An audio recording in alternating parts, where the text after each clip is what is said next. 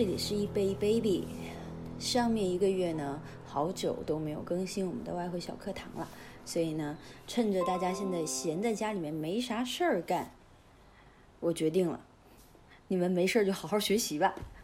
OK，我们这一次讲的是外外汇的阶梯学习里面的美元指数这一章课。美元指数，那么什么是美元指数呢？呃，我相信大家都有交易过股票，你可能会对一些股票的指数相当熟悉，例如说像上证综指啊、深圳成指啊、道琼斯啊、纳斯达克啊、标普五百等等。那么既然股票都有相应的指数，那么美元也不例外。对货币交易者来说呢，我们有美元指数，就是 USDX，它是综合反映了美元在国际的外汇市场汇率情况的指标。用来衡量美元对一篮子货币的汇率变化程度，它通过计算美元，呃，对选定的一篮子的货币综合呃变化率呢，来衡量美元的强弱程度。OK，那我们看完这个比较闹人的定义之后呢，我知道大家肯定会觉得啊，怎么这么复杂？所以我们来分开说哈，一篮子货币。那么一篮货货币呢，它指的是。欧元、日元、英镑、加元、瑞典克朗还有瑞郎。这里有个问题：如果美元指数由六种货币组成，那么究竟有多少个国家囊括其中呢？如果你说六个，那么你是错的；如果你说二十二个，OK，you're a genius。所以总共有二十二个国家，因为在欧盟成员国中呢，目前有十七个采用欧元作为他们的单一货币，加上其他的五个国家。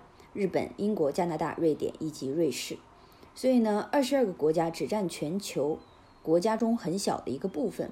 但是其他货币和美元指数的联系非常的紧密，这使得美元指数成为衡量美元在全球走势强弱中很好的一个指标。美元指数的成分，那么我们已经知道了美元指数由哪些货币组成。现在呢，就让我们回到了加权值部分吧。由于每个国家的大小是不一样的，所以在计算美元指数的时候，每种货币给予合适的权重才是公平的。那我们看一下当前的权重哈，呃，像欧洲呢是占百分之五十七点六，日本呢占十三点六，呃，英国呢是占十一点九，加拿大占九点十，中国呢是占三点六。OK，那么在欧元区的十六国组成，欧元在美国指数中的权重也是最大的，其次是日元，因为日本是全球最大的经济体之一。其他的四个国家的货币在美元的指数的权重低于百分之三十。那么这里有一个非常有趣的现象，也就是当欧元下跌的时候，美元的指数将会怎么走呢？欧元在美国指数中占有的权重是如此之大，那么我们基本上可以将美元指数。称为反欧元指数。由于美元的指数受欧元的走势影响最大，那么人们已经开始寻找平衡美元指数。不过呢，这种变化不会马上发生，所以我们回到图形上面，我们来看一下美元指数要怎么读。和一些货币对一样，美元的指数也有它技术走势。那如同我们这边有一个图，OK，你们又看不到，没错，来跟我要。首先呢，请注意。美元指数在一天计算中是以二十四小时、一周五天不间断的进行的。同时呢，美元指数所衡量的美元相对于基数百一百的一般价值，比如说美元的指数当前为八十六点二幺二，那么这意味着美元自该指数诞生下来下跌了百分之十三点七十九。如果美元的指数读呢是呃一百二点六点五。呃，点六五零，那么意味着美元自该指数来上涨了百分之二十点六五。美元指数的计算开始于一九七三年的三月，一九七三年的三月呢被作为一个参照点，是因为当时的外汇市场转折的历史性的时刻。那么那个时候呢，主要贸易国容许本国货币自由的与另外一个货币进行浮动报价，那么美元指数开始的时候也称为基准期。贸易加权美元指数，美联储呢也会使用另外一种形式的美元指数，我们称为贸易加权美元指数美联储想要创造一种基于美国商品相对于其他国家商品竞争力更精准的、更精确的反映美元相对于其他货币的价值的指数。那么，贸易加权美呃贸易加权美元指数形成于一九九八年。货币及其权重。那么下面有一张表呢，是关于美元贸易加权指数中主要货币的权重。OK，呃，我其实有一个想法，嗯，我可能未来呢会拉一个群，然后呢，只要是对这种外汇交易感兴趣的人都可以拉进来。这样的话，不用每一次我在讲的时候大家看不到这些图，然后一个人听我叨叨叨，呃，我觉得也会挺无聊的。So，到时候呢，可以。如果有兴趣的人呢，可以直接加我们的呃微信，或者说联系我们的公众号，都可以联系到我们。到时候我们就可以自由的在我们的小群里面畅聊啦。OK，美元指数和美元贸易加权指数呢，主要区别于所选的一篮子货币以及它的相对权重。呃，美元贸易加权指数包含了全球范围内主要国家的货币，里面也包含了一些发展中的国家货币。鉴于全球贸易的发展，美元指数很可能会更好的反映出来美元在全球范围内的价值。权重的选取是基于年度的贸易数值。那美元的那个权重数值呢，都有一些网站，我们都可以去搜索，然后进行查询。那我们也可以看一下它的历史数据。那如果大家想要这个网址呢，回头我们也会在群里面提供给大家。OK，我们来讲一下利用美元指数进行外汇交易。嗯，OK，你一定在想说我们怎么在交易中用到它呢？嗯，我们都知道绝大数，呃，交易的货币对都含有美元。那如果你不知道，那就是像欧元对美元、英镑对美元、美元 slash 瑞郎，还有美元 slash 日元，还有美元对加元交易中都有包含着美元。这意味着什么呢？也就是我们在交易中。这些组合中的交易，美元的指数将会仅次于切片面包，或者说像嗯，怎么说呢？就是我们最常见到的一种东西，呃，它一定是我们平时最常运用的东西。那么我们如果不参加相关的交易，那么美元指数呢，也会让你了解到美元在全世界范围内的强势程度。那么事实上呢，美元的市场前景不清晰时，大多数的情况下，美元的指数都会指向。美元市场的一个前景，在我们广阔的外汇世界，那么美元的指数呢，可以作为美元是否强势的一个指示器。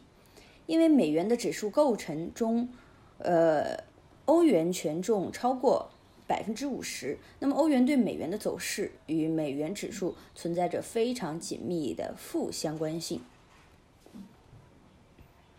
这就像。呃，如果一个上涨，那另外一个很有可能就会下跌，所以，呃，这种趋势线呢，看来几乎是完全反向相关的，所以这个就可以完全帮助到我们平时在做欧元对美元这样交易的操盘手啊、交易者呀之类的。那么一些论坛中呢，呃，一些交易的小兄弟们将美元指数作为欧元对美元的交易的指示器。那么如果你也想运用这一指数，那同志们都可以交流一下。如果美元的指数呢变动明显，你可以几乎确定外汇的交易者会有相应的行动。那么美元的指数和即期外汇交易者的互互动的一个作用，即期美元货币对出现突破行情，那么几乎可以肯定，那么美元的指数也会出现类似的突破行情。总体来说呢，外汇交易者将美元的指数作为美元走向的重要指向标，所以我们要牢记美元在外汇里面的这个。呃，高高在上的这个地位吧。所以，比如说呢，如果说美元指数表现强势并出现上涨，那你这个时候正在交易欧元对美元，那么强势的美元在技术图表中则会显示为欧元对美元的下跌。那么，如果你在交易组合中呢，美元是基础货币，例如说美元对瑞郎，美元指数的上涨呢，就会就会意味着美元对瑞郎也会处于一个升势之中。那么，我们就要记住两点啦。嗯，如果美元是基础货币，美元对什么什么什么，那么美元指数的走势就和该货币对的走势应该保持的是一致的。那如果是美元是报价货币，例如说什么什么什么对美元，那么美元的指数走势呢，也和该货币对的走势就会相反。OK，还有一个美元的微笑理论，嗯，有没有我们想过说美元在经济不景气和繁荣的时候都会走强呢？OK，我们都有这样的问题，但事实上呢，曾经在摩根斯坦利。任职的一位兄弟聪明的提出了一个理论来解释这一现象。前货币策略分析师及经济学家任永利提出了一个理论，并命名为“美元微笑理论”。他们的呃，他的理论呢，描绘了三种指导美元行为的情景。那么，简单的是，我们来说明一下。情景一，对于风险规避导致美元升值，这有点像买黄金呢。那么微笑，呃，笑容的第一部分呢，表示美元得益于风险规避。风险规避，呃，使投资者们就是要找到一个安全避险的一个货币，例如说美元啊、日元啊。呃，由于投资者们认为全球的经济形势不稳，那么他们犹豫是否要追加，呃，追逐风险的资产。那么跟我们去购买风险较低的美元。意愿增强，并全然不顾美国经济状况如何。OK，那么情景二就是美元降至新低，笑脸的底部反映出了美元表现出来的暗淡无光。那么这种表现源于美国经济基本面的一个疲软。降息呢，可能同样会导致美元的贬值，这是市场开始规避美元。嗯，那么关于美元呢，他们的座右铭就变为了卖卖卖。情景三，美元受经济增长的影响而升值，最终微笑开始展现啦。因为美元呢，呃，美国的经济终于我们看到了希望之光，乐观的情绪开始上升，经济转好的信号出现，投资者对美元的信心开始升温。那么换一句话说呢，就是由于美国经济享有较强的 GDP 的增长速度以及加息预期的增长，那么这个时候美元开始升值。在二零零七年的金融危机出现的时候呢，这一理论看上去好像已经开始奏效了，还记得吗？就是当时的全球经济衰退的程度达到了顶峰，美元大幅走强。那么这正是第一阶段。当市场于二零零九年三月走出低谷时，突然之间，投资者们开始转投高收益货币，这使得美元在二零零九年获得了表现最差货币的殊荣。那么，因此，美元的微笑理论成立吗？时间将证明一切。呃，But anyway，这是一个需要被牢记的理论。记住，经济永远都是有它的周期性的，关键就是在我们要找好经济在周期中所处的一个位置。Hello，同志们，这里是一杯 baby，希望大家戴好口罩，出门勤洗手，一定要注意好自己的人身安全。那么，如果在家的小伙伴像我一样，现在。